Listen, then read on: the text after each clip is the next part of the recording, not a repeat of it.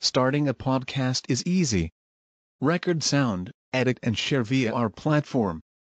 Anchor is the easiest way to create podcasts, Spotify's offering to you. Distribute your podcasts to the most popular listening platforms, including Spotify, Apple Podcasts, Google Podcasts, and more, with just one tap.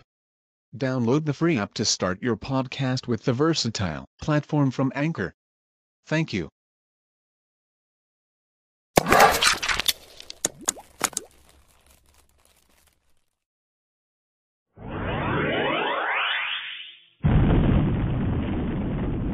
Anak-anak, Allah menciptakan manusia dan jin untuk beribadah kepada Allah semata. Sekarang, kalian dengarkan kisah jin yang menyimak Al-Quran dan kemudian beriman kepada Allah Subhanahu wa Ta'ala dalam kisah dengan judul Berimannya sebagian bangsa jin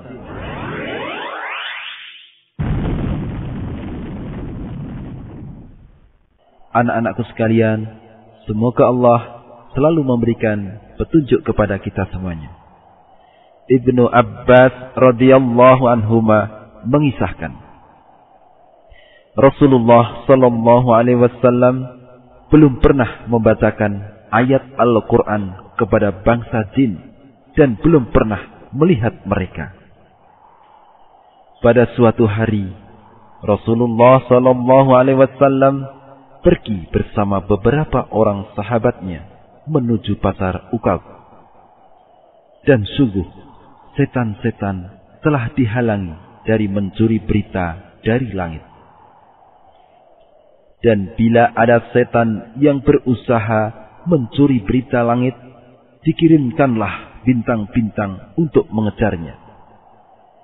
Setan-setan itu pun pulang kembali ke markasnya atau kaumnya.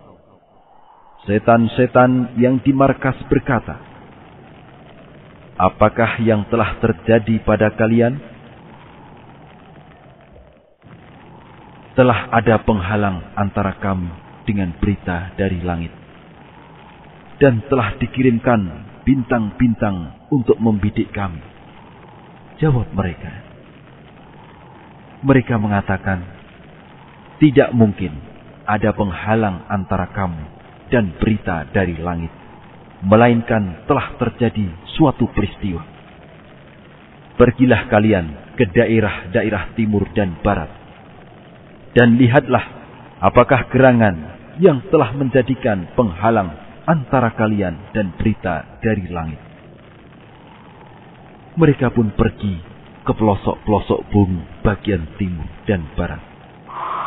Mereka ingin tahu apa gerangan yang telah menghalangi mereka untuk mendapatkan berita dari langit. Lantas pergilah sebagian mereka menuju ke arah Tihamah untuk mendatangi Rasulullah Sallallahu Alaihi Wasallam. Ketika itu beliau sedang berada di Nahlah dan beliau sedang menuju ke pasar Ukal. Saat itu beliau sedang melaksanakan sholat fajar bersama para sahabatnya.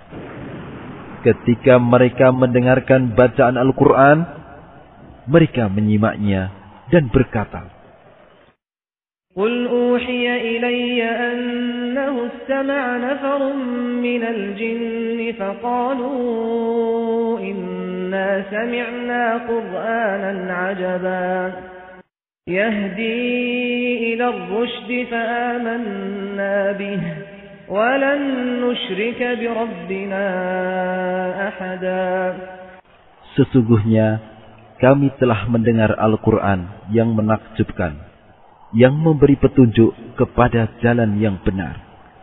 Lalu kami beriman kepadanya, dan kami sekali-kali tidak akan mempersekutukan seorang pun dengan Rob kami. Kemudian Allah subhanahu wa ta'ala menurunkan wahyu kepada nabinya Muhammad sallallahu alaihi wasallam.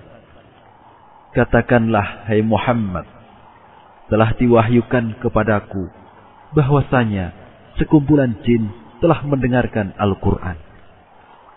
Anak-anakku sekalian, Barakallahu fiikum dan wahyu yang telah diturunkan kepada beliau itu adalah apa yang telah diucapkan oleh jin.